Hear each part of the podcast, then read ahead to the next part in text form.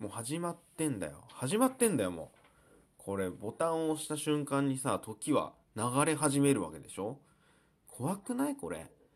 まあ、このね、ラジオトークっていうアプリの収録時間っていうのは、12分が最大なんですよ。ただ別に12分じゃなくても、まあなんなら1秒でも別にいいっていうね、状況なんですよね。だから12分丸々、丸々、丸々喋ってもいいんでしょうけど、えー、っと、神まみた。えー、っとね、でもなんかさ、まあ聞く側、まあ話が面白ければいいんだけど、こうなんか2、3分の方がさらっと聞けるかなみたいなとこもあるじゃない？うん。なんでね、こうね、あの、始めた当初は結構ね、12分丸々喋っちゃったりしてたんですけど、最近短めにね、してみようかなとかも思いつつ、まあ、10分前後が多いのかななんていう感じなんですけど、どうなんすかね。なんかやっぱ短く、もうトレンドじゃないですか、最近の。まあ、もともとさ、えー、映画とかね、まあ本を読むから、エンターテインメントっていうと本を読むとかっていうのから始まって多分映画とかね、見て、で、そっからみんなこうアニメとかになって、バラエティとか、ドラマとか、で、今は YouTube でしょ？だからね、なんか視聴、かかる時間がどんどんね、減ってる気がするんだよね。本ってさ、まあ物によると思うけど、小説とかだったら、まあ少なくともこう何時間かかかるじゃないですか。まあ、なんかラノベとかでも多分3時間ぐらいかかるんじゃないですか。まあ僕読むの遅いんで結構10時間ぐらいかかったりするんですけど、で、映画1本2時間でしょ？で、昔の映画って結構3時間とかのやつもありましたよね。ゴッドファーザーとかなんかすげえ長かった気がするんですけど、でもその辺も、まあお金の関係もあるのかもしれないけど、こう、ちょっとずつ、まあ、あの、収録時間がね、減ってる気もして、まあエヴァンゲリオンはなんか2時間半ぐらいありましたけど、新しいやつは。うん。で、えっ、ー、と、ドラマは1時間でしょ？で、アニメは30分？うん。で、YouTube は、まあ、ものによるんですけど、まあ、10分前後とかが多いのかな、やっぱ。で、TikTok とかなんて何？あれ ?1 分未満？なんか何十秒とかでしょ？で、そういうのが流行るんですよね。Twitter は140文字。うん。なんかそうやってね、どんどん、こう、時間を圧縮してる感じがするよね。年々、年々。で、音楽もさ、うーん、まあ、一概には言えないんだけど、昔、昔って言うんでもないけど、まあ昭和とかだったらイントロ、A メロ、B メロ、サビ、で感想があって、また A メロ、B メロ、サビ、で、まあ C メロみたいなのがあって、またサビみたいなので、結構ね、5分前後の4分から5分みたいなイメージあったんですけど、なんか最近はやっぱ、あのー、入り口で掴まないといかない、いけないから、結構イントロが、まあ、短かったり、あんまりなかったりっていう傾向にあるような話はなんか聞いたことあるんだよね。まあ、いきなりサビとかね、キャッチーなメロディーからこう始める方が売れるみたいな。まあ、YouTube が流行っちゃって YouTube の広告もあの初めの5秒スキップできないじゃないですか。だからなんかそこの5秒で、まあ、心つかまなきゃいけないっていうので、まあ、音楽とかも、まあ、動画とかもそうなってんのかなっていう感じはしますよね。あとはまあこれも関係ないかもしれないけど、あの映画の話でいくと、なんかハリウッド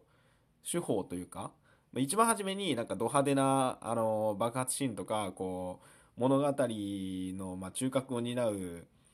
えー、とシーンのこともあればもうもうただ派手にこう戦うシーンとかを一番初めに入れて導入の何分かでねでそっから物語が始まっていくっていう映画の構成って結構多いじゃないですか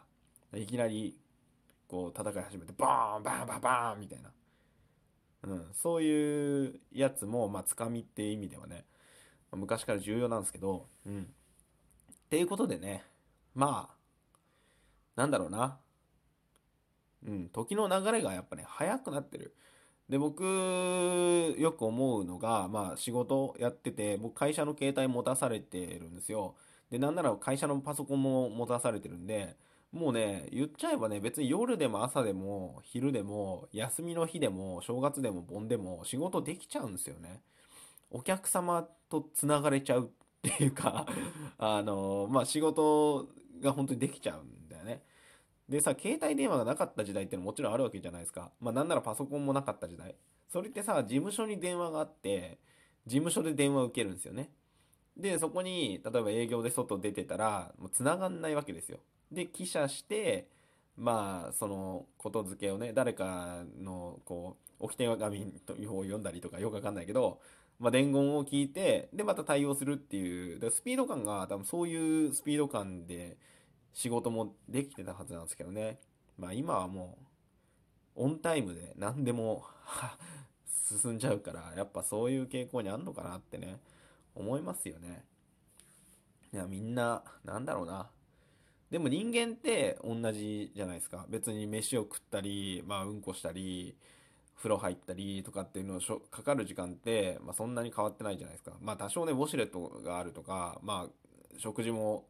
作る時間は短くなったとかあるけど、その人体っていうハード自体は変わってないんで、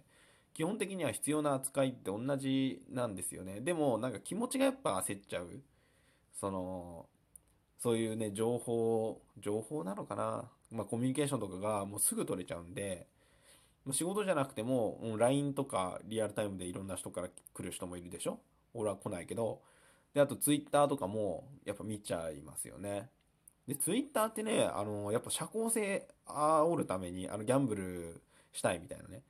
あの、ちょっとね、リロード、あの、新しいツイートがあるかなって見るときにリロードするじゃないですか。こう、スワイプ？プイって。その時何秒か待たされるんですけど、なんかあれ仕様らしいっすよ。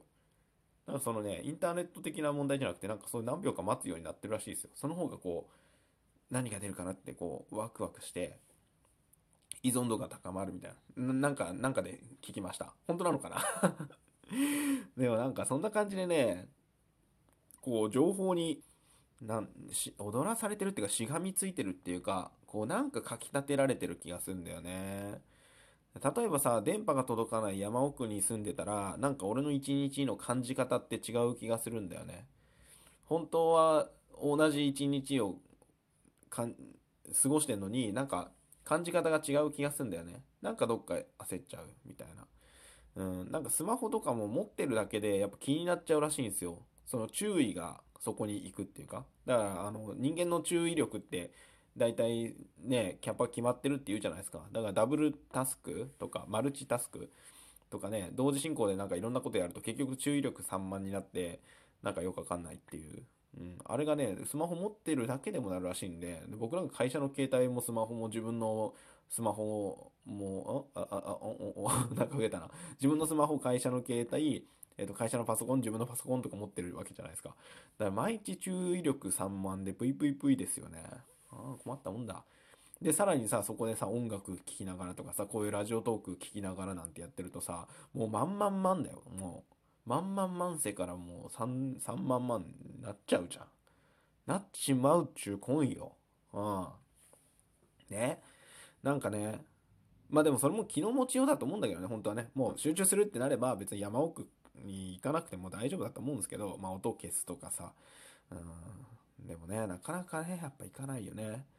電車とか乗ってる時もさ、なんかすぐスマホを見ちゃったりするじゃないね。あれスマホなかったらさ、電車の人をさ、観察したりさ、まあ外の景色見たりさ、他の考え事したりとかってあるんだろうけどさ、まあどっちがいいとも言えんけどね。まあでもちょっとその、やっぱ情報、まあインターネットとか、そのオンタイムのなんかいろんなもんに飲み込まれてる感じがするね。自然に。でさ、僕はまだギリギリその感覚あるんだけど、多分今から生まれてくる人ってそういう感覚はないよね。もう生まれた時から、そう、それが当たり前。スマートフォンとかで情報を得るのが当たり前だから、あ、辞書を紙で開くより楽だなとか、あ、でも紙の方がマーカー引けてうん便利だったなとか、そういう感覚もないし、自然に多分ね、情報に追われていくと思うんだよね。で、まあこれがいわゆる、あの、機械に使われる人間っていう話にももしかしたらなってくんのかもしれない。わかんないけどね。